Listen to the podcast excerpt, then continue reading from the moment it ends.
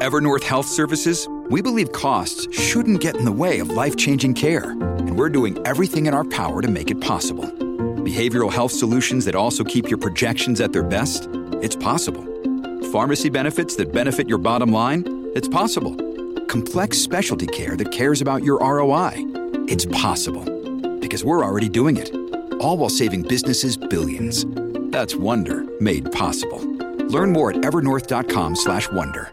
Hello, everybody. This is Marshall Poe. I'm the editor of the New Books Network. NBN listeners like to read books and buy them. So we thought we'd tell you that right now, our friends at Princeton University Press are having a remarkable site wide sale. You can get 50% off books, including ebooks and audiobooks, with the code 50, F I F T Y, at checkout until May 31. You can save some real money on Princeton University Press books. I encourage you to go there and check it out.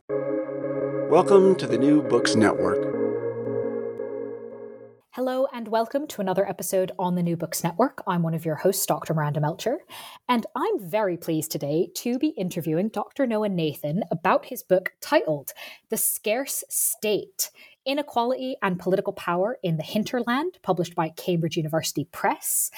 This book I think does a whole bunch of really interesting things. Um, helps us understand kind of a particular country. Uh, we'll get into kind of the case studies uh, and why the book focuses there, but really goes quite far beyond that to poke at, maybe even upend some assumptions I think that are built into a lot of literatures and maybe even some popular understandings of words like hinterland, uh, words like state, words like political power. Uh, so, Noah, thank you so much for coming onto the podcast to tell us all about your book. Thanks for having me, Miranda. It's a pleasure to be here. Could you start us off, please, by introducing yourself a little bit and explaining why you decided to write this book? Sure. So, I'm a associate professor of political science at MIT and I study African politics and political economy, and I've been especially active um, doing research in Ghana going back to about 2008.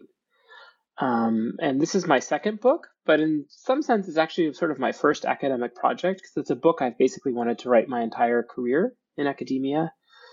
Um, when I was an undergraduate, I got an opportunity to go do field research for a summer in northern Ghana um, interviewing people from two ethnic groups there, the Konkomba and Dagomba, about a violent ethnic conflict over land ownership that had happened in that region in the early 1990s. Then after that, I went to graduate school. I was studying Ghana, but my dissertation and my first book and a lot of my initial research in my career was about very different things, especially in the country south, far away from the, the region where I had been as an undergrad.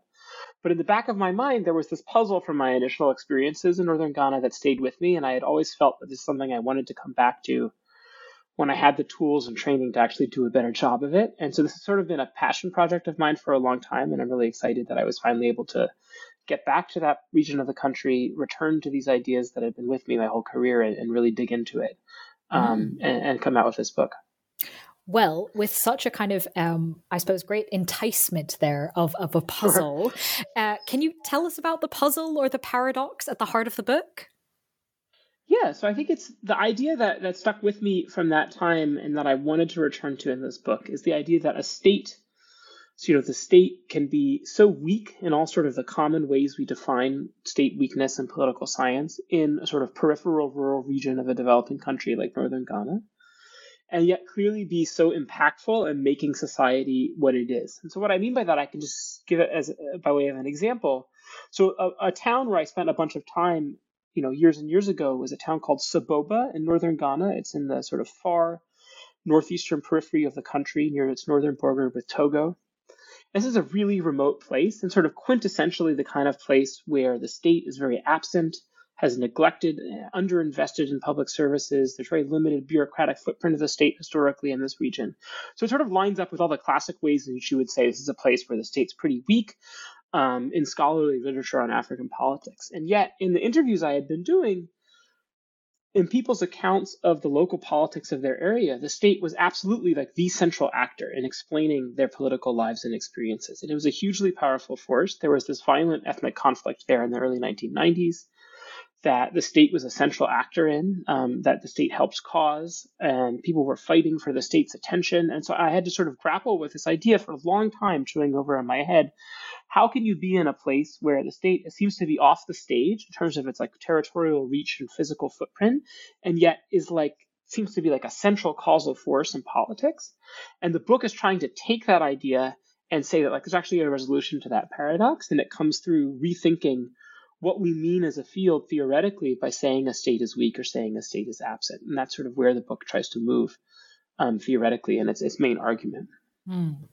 Thank you for illustrating that um, for us. And in, in terms of that theoretical um, aspect in particular, I mean, there's many things obviously I want to pick up on from what you've told us sure. already, but staying on that kind of theoretical aspect, I think it's a worth kind of explicitly highlighting that one of the contributions of this is around the language that we use to even frame this conversation. The book yeah. is titled The Scarce State. That's not just to make an alliteration. The economic language of scarcity really is quite helpful here. Can you walk us through sort of what that lets us understand or how that helps us make these theoretical changes?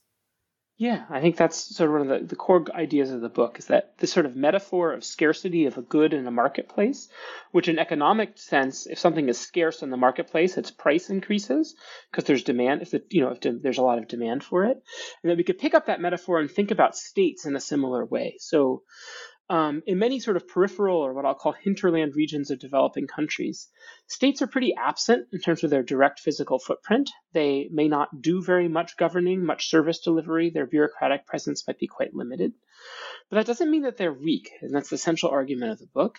It might mean that they're actually scarce in the sort of economic sense. So, what I mean by that is, um, in a lot of sort of peripheral regions of the developing world, the state often actually is quite resource advantaged relative to the local society it governs. The state often controls allocations of resources that are actually more valuable than what's available in the underdeveloped private market economy in that local region. And the state might do little in terms of like actual action governing the area, in terms of the actual goods it delivers. But there might be great demand for it in society precisely because the state controls scarce resources that are highly valued by the local population. And so, because the state is scarce, the few things it does do in these regions can have incredibly high value and sort of impact in terms of how they change the society the state is intervening in. Just as you could sort of think of the scarcity of a good in a marketplace leading to more demand or more value for that good. So that the book builds a theory around the idea that isolated state actions in regions where the state otherwise does very little overall can have especially large, long, sort of outsized in long-term impacts on society by providing sort of these high value windfalls or infusions of resources to narrow sets of beneficiaries in a local society. And then, in the absence of the state doing much else, allowing those sort of initial allocations of benefits from the state to compound over time, become deeply entrenched in societal institutions and local political hierarchies, and really transform areas where we actually, you know, you might at a surface level say, hey, the state's not really doing very much there, so it can't be having a big impact. But in fact, the fact that it is doing very little means that the few things that it does do might actually have an enormous impact on that society. And so that sort of counterintuitive argument is the little puzzle that I try to carry through the whole book in thinking through the political history of this one region of Ghana, northern Ghana, um, over a sort of sweep of over 100 years of history, taking this kernel of this idea that, you know, this is a place that sort of stereotypically the state has not governed very intensively, has not been a sort of major state building, and yet it's a place that I think is deeply marked by its moments of contact with the state, and that we can't even understand in any basic sense the politics of this region without thinking about sort of isolated ways in which the state reshaped it over time. And in doing that, sort of drawing on this case study, the argument of the book is really trying to, to then use that as a challenge to sort of deeper notions in political science and in economics and related fields about what we even mean when we say a state is weak in the developing world. If it, you know, can be absent and yet incredibly impactful. Hmm. Before we get into more specifics about Northern Ghana and kind of why that's the case study you focus on, um, I want to make sure we're clear on one more term that we've mentioned a few times, but I think is worth poking at further. Can you tell us what you mean by hinterland and how we might think of this term in relation to other sort of subnational regions? Yes, yeah, so I'm really trying to pick, pick up on a, on a body of work in my field um, that's thought about subnational variation in state power and in the presence of the state. And so, for political scientists listening, I'm thinking of classic works like Jeffrey Herbst's States and Power in Africa or Kathy Boone's Political Topographies of the African State, which are both incredibly elegant books that, that point out that, you know, the state is non-constant across space in a lot of developing countries, including in Africa, and it's, it's true in, in the developed world as well. But that there are strategic reasons that states might invest much more intensively in some regions than others. And sort of a big difference, I think, in thinking about this subnational variation in the presence of the state is between core and the periphery, or between sort of the center and the hinterland. And so um, by the hinterland, I really just mean the sort of economic and political periphery of a country subnationally. So these are regions where that are not central to the fundamental either economic or political interests of the central state regime. So these are the kinds of places where in either Herbst or Boone or arguments of that flavor, um, where states have historically not invested a lot of resources because it hasn't been a high political priority for them. These are often also geographic peripheries. Hinterlands are, in some sense, places that are far away from the capital city, you know, deep into the interior of a country. But I, I don't want to, I don't prioritize the geographic definition in the book because that's not always the case. There are examples of countries where there are geographically far regions that are actually quite core to a, the state's you know, economic and political interests, and as a result of that, are governed quite intensively over time. So I'm thinking of sort of rural regions that are sort of outside the main frame of reference for like the main power centers in a country, the main economic zones of extraction or cash crop areas. And so these tend to be poor peripheral rural areas. And I think we can learn a lot by sort of going out to the limit of states to sort of these weakest places and still thinking about what does state building look like in places like this and testing sort of broader claims about state building in these sort of marginal spaces. And so that's the focus of the book. And the case study, as you've mentioned, for this is Northern Ghana. So, can you tell us a little bit about this as a case study and to what extent it's representative of what you've just told us about hinterlands more broadly?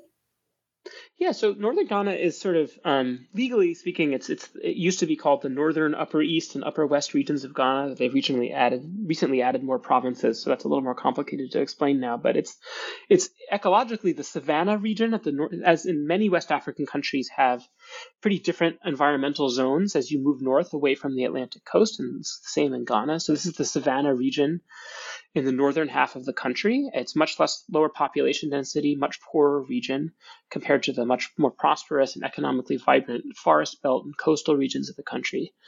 And this is a region that has been sort of at the periphery of stronger states, sort of as a hinterland for most of its history, even deep into the pre-colonial period. So, you know, if you go back to medieval times, this was at sort of the outer periphery of the great Sahelian empires like Ghana, not no relation to the present country, and Songhai, and, and empires like that. In early modern history, so if you get to the 17th, 18th, 19th centuries, this was at the periphery or the hinterland of the Asante Empire, which was this dominant state to the south in the forest belt of Ghana today. And then in the colonial period, this was a region that was uh, really colonized not because it had any economic value to the British Empire, but mainly, mainly the, the, the, priority for colonizing it was to prevent other European powers from colonizing it in this sort of scramble for Africa at the end of the 19th century. And it was a region that was extremely low value to the British colonial state and was an extremely low priority as a result of that. So they governed this area incredibly minimally compared to southern Ghana, or the southern Gold Coast as it was called at the time.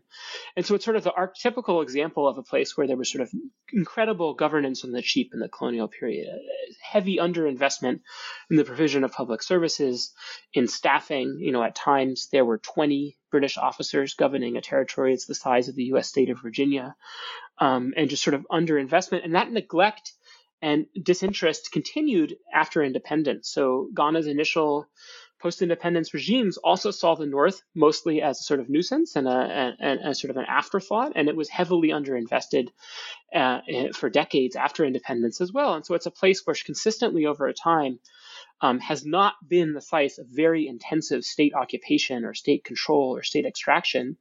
And as a result of that, you know, there's a very big um, wealth gap that has emerged historically between Ghana's north and south. So this is the poorer peripheral part of the country.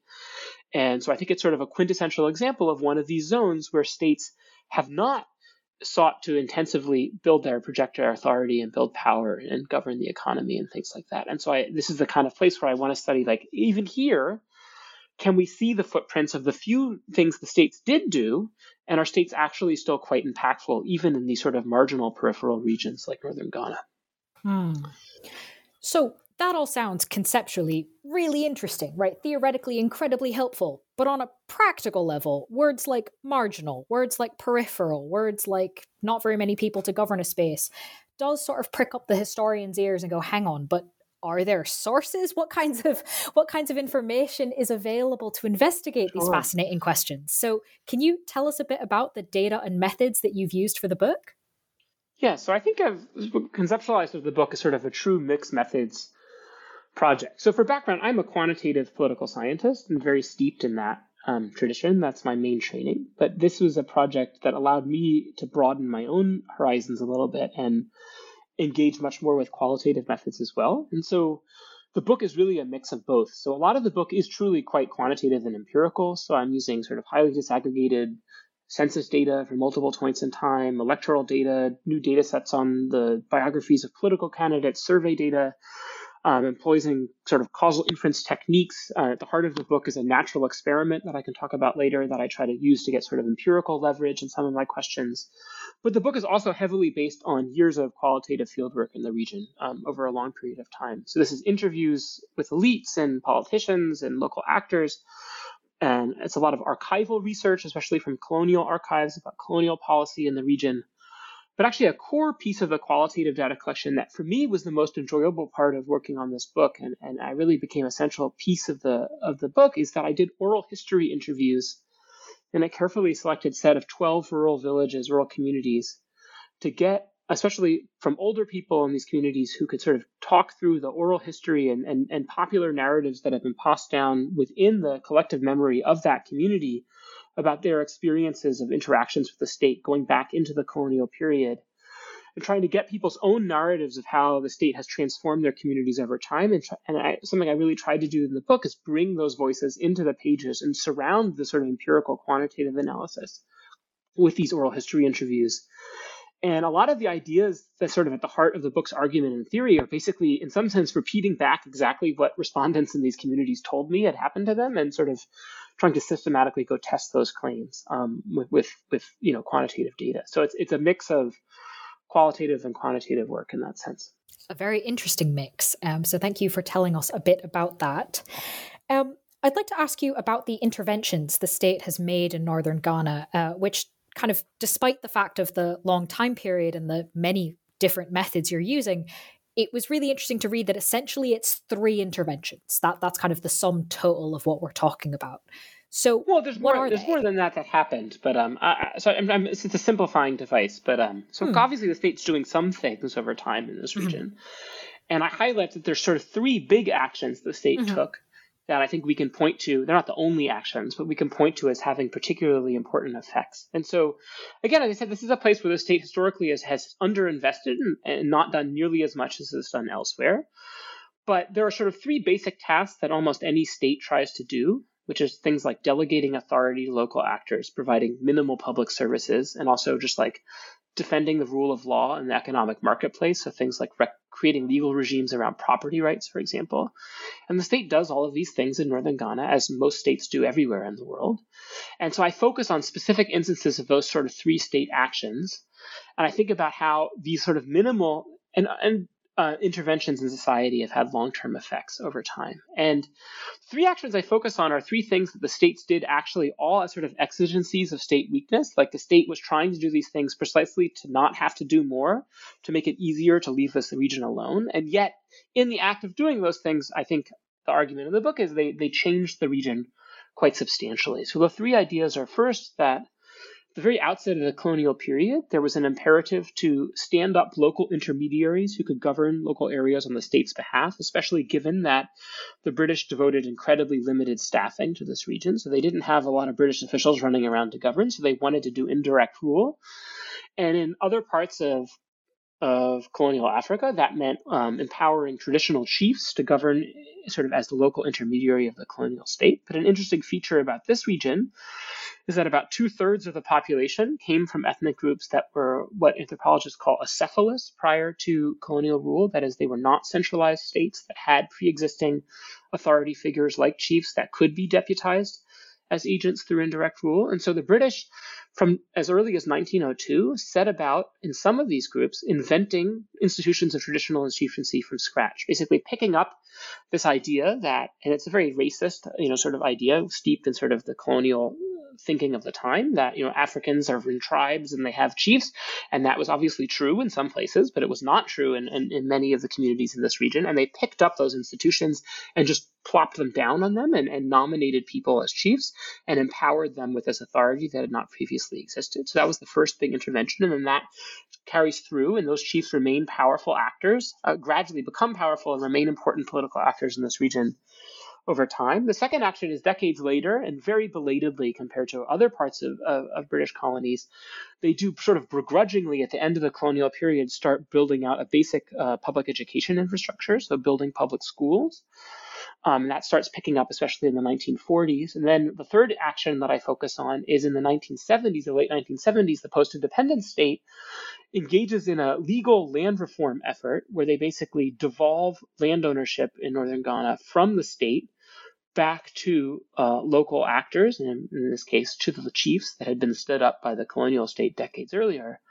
And that was really a move by the central state to sort of uh, wash its hands of the land problems of the North and saying, we don't want to have to actively manage land. But in that process of giving out land ownership back to communities, they created um, a whole host of changes in society that really, really have shaped the politics of the region going forward. So those are the three interventions that sort of are sort of the empirical treatments, so to speak, in the book that I then try to think of the effects, the effects of those interventions on society. Mm. Can we talk a bit about some of those effects? Um, perhaps with the first two interventions most in focus, um, to think about differences and especially inequalities between communities as a result of these interventions? Yeah, so one of the big the big um, empirical focuses of the book is trying to explain the origins of socioeconomic inequality and then the implications of that for political inequality as well. And what I mean by political inequality is inequality in access to political power, especially in the form of elite capture or what some people might call dynastic politics, where the same families dominate political power over time. And so um, what I try to do is sort of think about so this is a region where a lot of these acephalous ethnic groups that I just mentioned were quite flat economically at the outset of the colonial period. There wasn't a lot of economic differentiation. There was a little bit, but not much in terms of like class hierarchies within um, rural communities because these were very poor, underdeveloped areas um, where there just wasn't a lot of stratification and wealth. And then into this sort of flat acephalous society, you have this initial intervention where the British colonial state shows up and pretty arbitrarily selects certain families to be the lineage from which the chief of that community will be drawn. This is often hereditary office. And they imbue these chiefs with authority as the local agent of the state. And, this is, and, and in the book, I, I document this actually a pretty arbitrary process, which families get picked to be anointed as sort of the hereditary lineage. Um, there's a lot of oral history work and work on that I draw on from other historians suggest that it was often fundamentally just like deeply arbitrary. Like the family that was most welcoming to the British District Commissioner when he first showed up in the village happens to be the one that then gets picked. Or um, in some in one village in which I did uh, oral history interviews, the lore in that village is that a family of a slave, a slave was actually picked as the first chief. So from the very bottom of what social hierarchy existed in the community, because he had been particularly cooperative with the British District Commissioner, and then his lineage and his family is suddenly elevated to the top of the community and made into the chief. Um, so that's sort of this first intervention. And the thing is, they, they, they stood up these sort of invented chiefs at the beginning of the 20th century, but the state was quite distant, and these chiefs did not actually have very much substantive authority at the beginning of colonial rule. On paper, this person is anointed as the chief of this community. Does that actually change how power is allocated at the community level in the short term? I actually think it didn't. Um, but very gradually, over the course of the rest of the colonial state, uh, colonial period, the colonial state starts gradually increasing the tasks and the rights and the responsibilities of these chiefs. And because they have a link to colonial officials, they are the go between to the sort of distant colonial official who has these resources and has this power. They start to gradually amass respect and authority in their communities.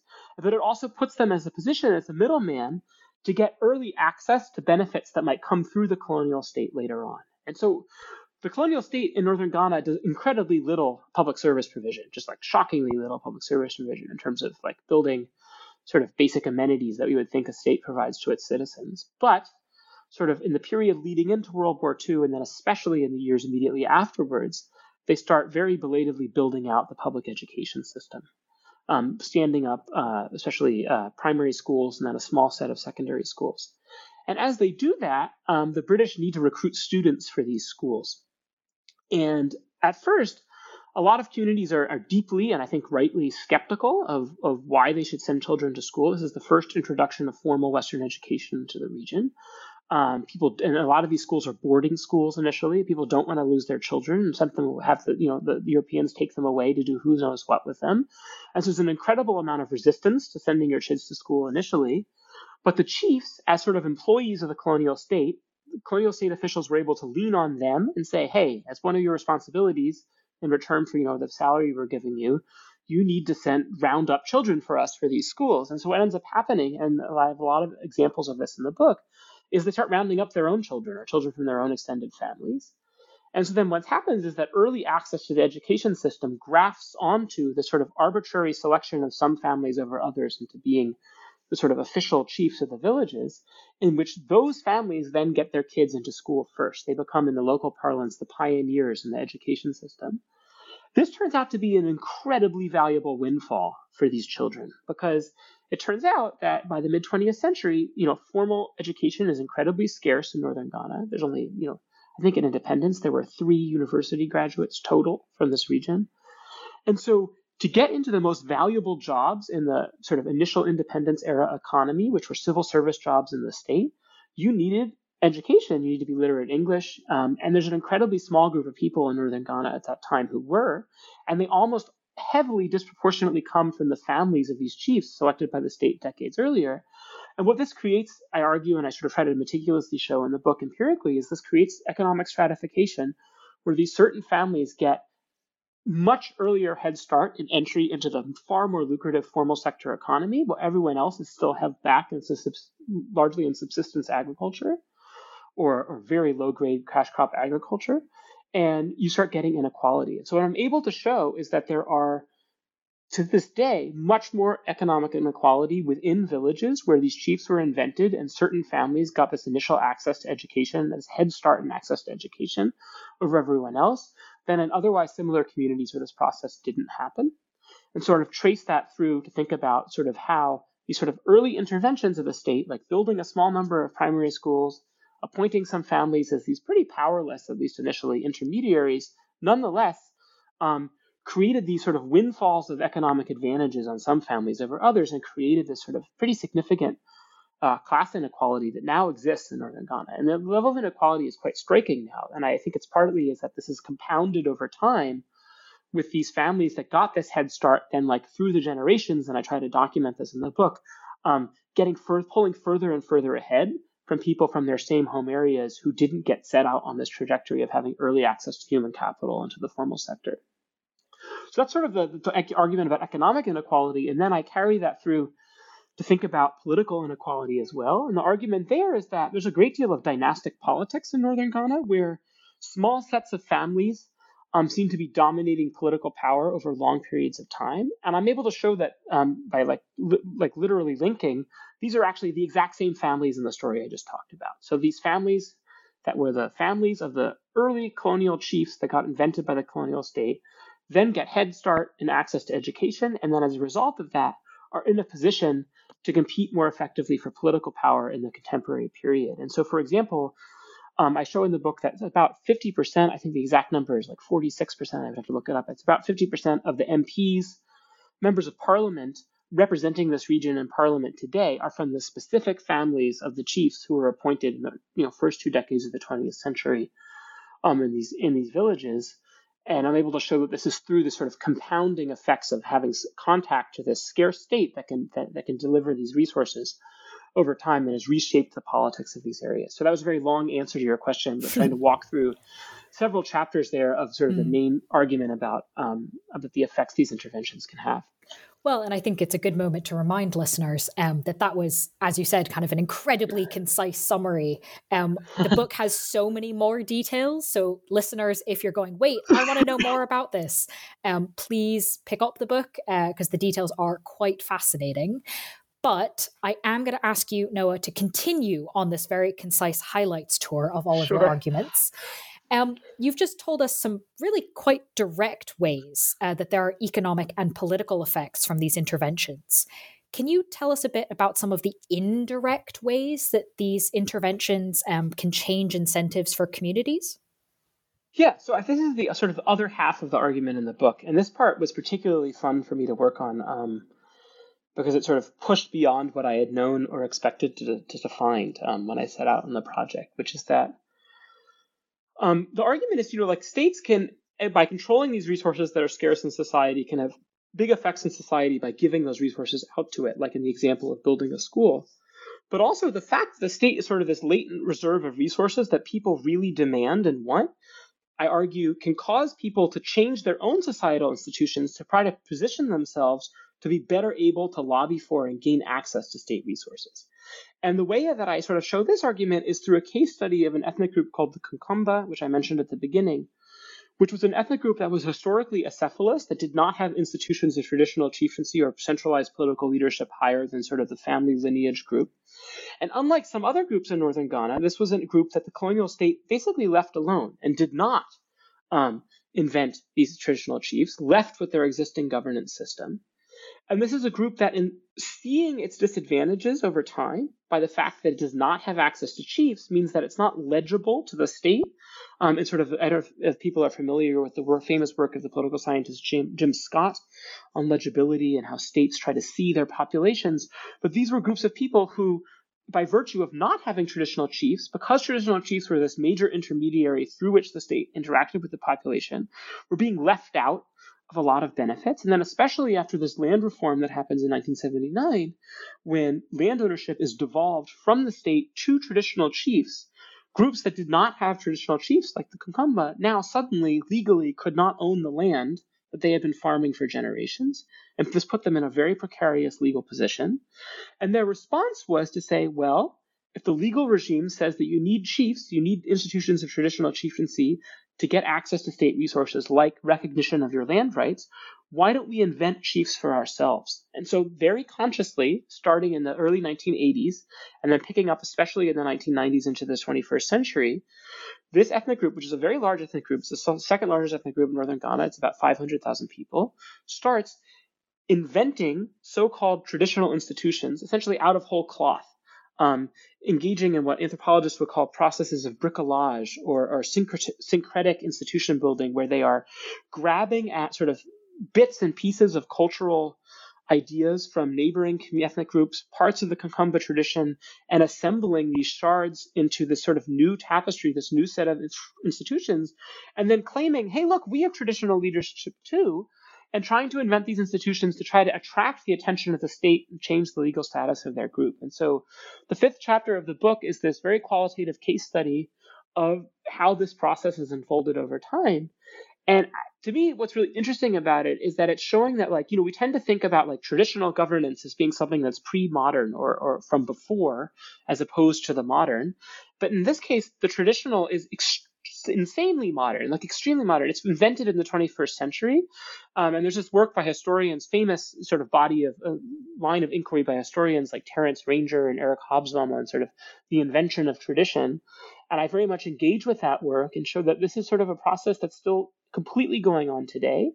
And it's going on in response to the fact that the state is scarce. It has resources that rural communities want, and rural communities are being ingenious and creative in changing their institutional arrangements to try to get access to them. And so that's um, a big part of this. And and and using the the reference to Jim Scott that I mentioned is that he makes this argument that you know the state wants to make society legible so it can govern effectively, and society, he argues, often doesn't want to be legible and doesn't want to be seen by the state because when the state sees you, they come take things from you. They have taxes or they could repress you. And his whole sort of anarchist take on, on state development is one of societies in rural areas in the rural periphery trying to resist the penetration of the state. And I actually think he might have the logic backwards for a lot of hinterland regions. And I argue that, in fact, societies like the Konkomba desperately want to be seen by the state so that they'll be eligible to get benefits from it. And I borrow that term from an anthropologist named Andrew Walker, who says people want to be legible so they can be eligible to get benefits from the state. And they might go to great lengths to try to like make themselves be seen. So in addition to doing things like inventing traditional chieftaincy. Another example that comes up in this chapter is that these ethnic groups literally, um, that feel like they're being neglected and passed over in access to state resources, literally uh, physically torn down their villages and picked up all their homes and moved them to the side of the nearest road and rebuilt the village over again so that when government vehicles are driving by, they'll see the village and know that it's there, and then they can, you know, have better claims to access to state services. And so sort of trying to pull up this idea that like society changes also as a result of you know the state has things that people want. Those things are scarce in society. And so people indirectly endogenously sort of change themselves to try to get position themselves to get more access to it. So that's sort of the other big half of the argument in the book. And such an evocative example right? That one example um, by itself really kind of makes that point and does um, question a lot of the kind of received logic that uh, clearly we, we, should be questioning. So thank you for Thanks. taking us through that part of the you. argument um, can I ask about another aspect of the book, uh, which is, I think, perhaps to me at least, unlike what we've talked about so far, that kind of so clearly takes something we think we know and go goes, hang on a second. I actually found this next section of the book almost to look at something that we maybe don't look at that often or kind of look at in strange ways that maybe are talking past or over the issue without really looking at it kind of square on. Um, and what I'm talking about is non state communal violence, which, as someone mm. who studies civil wars and knows how many problems we still have defining such a thing, uh, can see why there's some kind of things to be sorted out here. So, can you talk to us about the section in the book that looks at non state communal violence and how we can understand this in the context of what you've already been telling us about state action and incentives? Yeah. So, Northern Ghana is is you know Ghana is among the most peaceful countries in sub-Saharan Africa. Has been very blessed not to have a civil war or a major insurgency in its history, and yet, you know, if there's one part of the country where that sort of peaceful reputation that Ghana very rightfully deserves does not hold so well, it's it's Northern Ghana, which has actually been a site of some pretty substantial violence in its history. But this violence has not, as I mentioned, has not been a civil war. It has not been violence directed at trying to conquer the state and you know, replace the state. It's taken the form of non-state communal violence, which I definitely agree with you gets less overall attention in the literature on political violence, though depending on which data set you use and which measures you believe, some argue is actually now the more common type of violent event in sub-Saharan Africa is communal violence, so violence of, of, of, local groups against each other rather than targeted at the center. And so there's been some pretty substantial amounts of violence in northern Ghana, especially, as I mentioned, in the early 1990s, where there was one conflict in which, as by some estimates, as many as 15,000 people were killed. Um, and so in the final empirical chapter of the book, I try to sort of think about so why has this region been so violent? And in one sense, that northern Ghana would be the one part of Ghana where there's been a lot of, uh, of non-state violence is completely exactly what we would expect. Um, there's very famous arguments in the political violence literature that suggest that in places where the state is weak, where the state doesn't have capacity to police, um, violence is more likely to bu- bubble up because the sort of opportunity cost of violence are lower because these are places where you can organize, you know, a violent militia outside the watchful eye of the state where the state is absent. And so, in one sense, like, oh, of course, this would be the area where, where the violence would happen, and it's the violence is happening as a function of, of the state not being there to prevent it. But when I unpack and sort of dig into uh, case study narratives of almost all the violent conflicts that have happened in this region, that keeps not being the explanation. And in fact, it seems like violence is happening precisely because the state is intervening in this region and causing major grievances that people are then fighting over.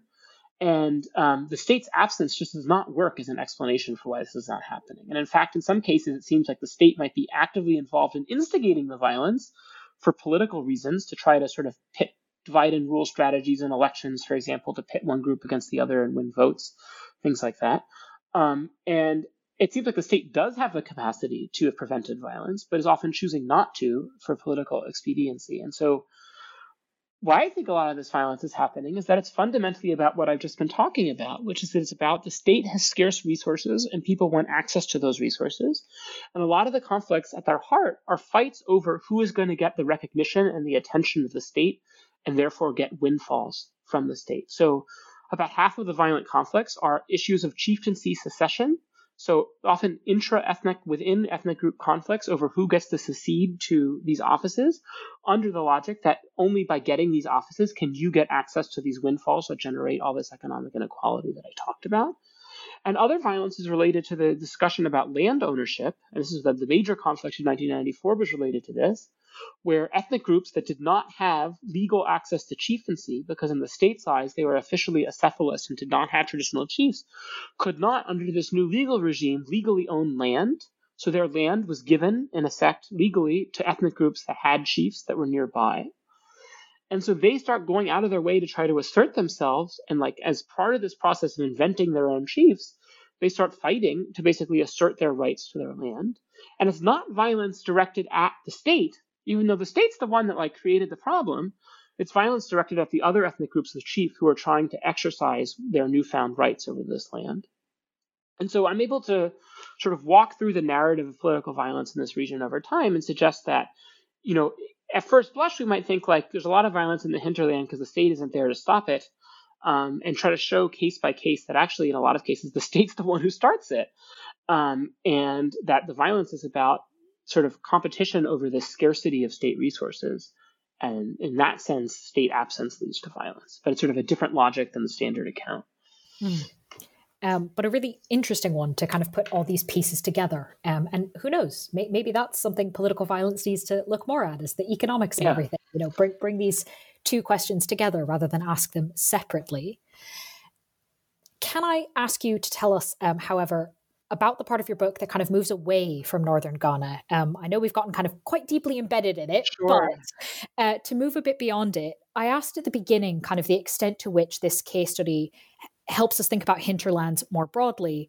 Coming back to that now, can you tell us about the shadow cases you looked at and what they added to this investigation? Yeah, and there's definitely a tension in any book like this between going deep in one case and then trying to claim sort of external validity beyond it. And I, I really do hope that the theory in this book, tra- believe that the theory in this book travels quite far. And it's sort of a conscious choice that, you know, the word Ghana or the word Africa does not appear in the title of the book, because I think this is a more generalized theory of hinterlands. And I'm just using northern Ghana as a case to demonstrate some of these ideas. But so in the in a final part of the book, I try to sort of prove what I just said, and by zooming out and doing um, shorter case studies of other regions where I think very similar dynamics can be found, but also some important differences. And so I focus, try to show the, the scope of how far I think this argument travels. I pick a region from a case from Latin America and a case from Southeast Asia, so Peru and the Philippines. And I think of these as cases that in their um, rural Peru and the rural Philippines, in their early modern history, especially in their colonial and early early colonial history, um, actually quite closely mirror a lot of the theoretical dynamics I talk about in northern Ghana. But there are also cases that had sort of big changes in key scope conditions over time, and then you got different outcomes as a result of that. So I use these both as cases to sort of show that this argument, like the broad strokes of this argument, travels beyond this one case, but also as sort of thought experiments to think about if structural conditions in northern Ghana changed, what would change in the outcome variables in the book? Um, and so it's a little complicated, the argument for the cases. I, I, maybe it won't bog down the, the podcast with all the details about Peru and the Philippines, but just to say that, like, um, I think, you know, I tried very hard to think about, like, this not being just a Ghana specific story, even though obviously it goes quite deep, deep into Ghana. And it was fun to really engage with a lot of historical scholarship on these other cases. And it just, the degree of parallels to me was, was quite significant. And I think a sort of broader point here is as someone who identifies as an Africanist in terms of my main scholarly identity, I think in a lot of fields in the social sciences, we get quite siloed into our regional fields of expertise, and we don't realize how similar um, so many of these dynamics are across. Like, the things that I was reading about the Philippines, you just changed some of the place names and the people names, and you told me this was an African country, I would have believed you. You know, it's just like really, the dynamics are fundamentally quite similar, and I think that that this was a fun exercise at the end of the book in um, in trying to to show the external validity beyond the case that I'm most familiar with. Hmm. That's interesting to see kind of just how similar it is to someone who, in your case, is so steeped in one case that you are like, wait a second. Um, that's always very interesting to hear about. We've been talking throughout this about kind of the implications um, of this book and especially sort of the things that we might need to rethink or take another look at um, based off of this. But is there anything further you'd like to say about kind of the implications from this research? Um, I think I covered most of it. I would just say that, like, I think one of the, the core ideas that I try to carry through the whole book and that I hope people take away from it is that when we say a developing country has a weak state, that that's actually an incredibly ambiguous and unhelpful and almost analytically useless um, statement because that could mean many different things and the different things it could mean have totally different implications for what politics in these regions look like. And so, one of the core tasks of the book is to try to unpack what do we mean when we actually say a state is weak, and say, like, okay, it's weak in some dimensions, but it's not in others. And it's also not necessarily, um, weakness isn't necessarily a permanent state, but it's something that's very dynamic and endogenous to local politics. I'm not the only person making that point, but trying to really pull out that idea. And so, to sort of as a broader rumination and an interrogation of sort of the idea that yes, you know, these states don't have all the bureaucratic capacity of like Western European countries. Like that's an un- uncontestable and obviously true claim. And yet they're capable of doing quite major things to their societies. And when we just collapse that all into weak states, strong states, like if you think of, you know, popular books like Why Nations Fail by Acemoglu and Robinson, who are wonderful scholars, but just using them as an example, like, you know, I think that sort of like creates this false binary that uh, really um, covers up and does not actually elucidate much of the politics of these regions. And like, I, I want to interrogate much further what we really mean when I say a state is weak. And I think that's what the book is trying to do in its, in its biggest, broadest sense. Um, and so I hope if people engage after listening to this podcast, that's that's one of the takeaways they try to dig into. Mm that's a great takeaway. And I think it would be hard to read the book and not do that. but I'm sure listeners will make up their own minds. Um, I do have one final question, if you don't mind. You sure. mentioned this as being your second book, but perhaps in some ways kind of the first project. Is there anything yeah. you might be working on now that this is done? Yeah, I mean, I'm pivoting to a, the third big project, which is completely different. So I'm um, I, I, I, joked in a talk once that I'm going as far away as you possibly can and still being in the same country with this new work. So, um, my first book was about urban politics, and then I pivoted for a couple years and, and, wrote this book that we've just been talking about, which is about like remote rural politics. And now I'm swinging back and I'm going back to the urban. So I'm doing a, a big project on um, sort of extending ideas in my earlier work on urban politics, but now trying to think about so Africa, you know, is one of the fastest urbanizing regions in the world and has really dynamic cities. And I think something that is a key part of urbanization and that I think really affects urban politics, but gets very, very little attention in the political science literature, is not just thinking about cities as places where people agglomerate, as, as places with lots of people, but cities as sort of physical material things, as built environments as architectures and designs that structure how those people who are in cities interact in space.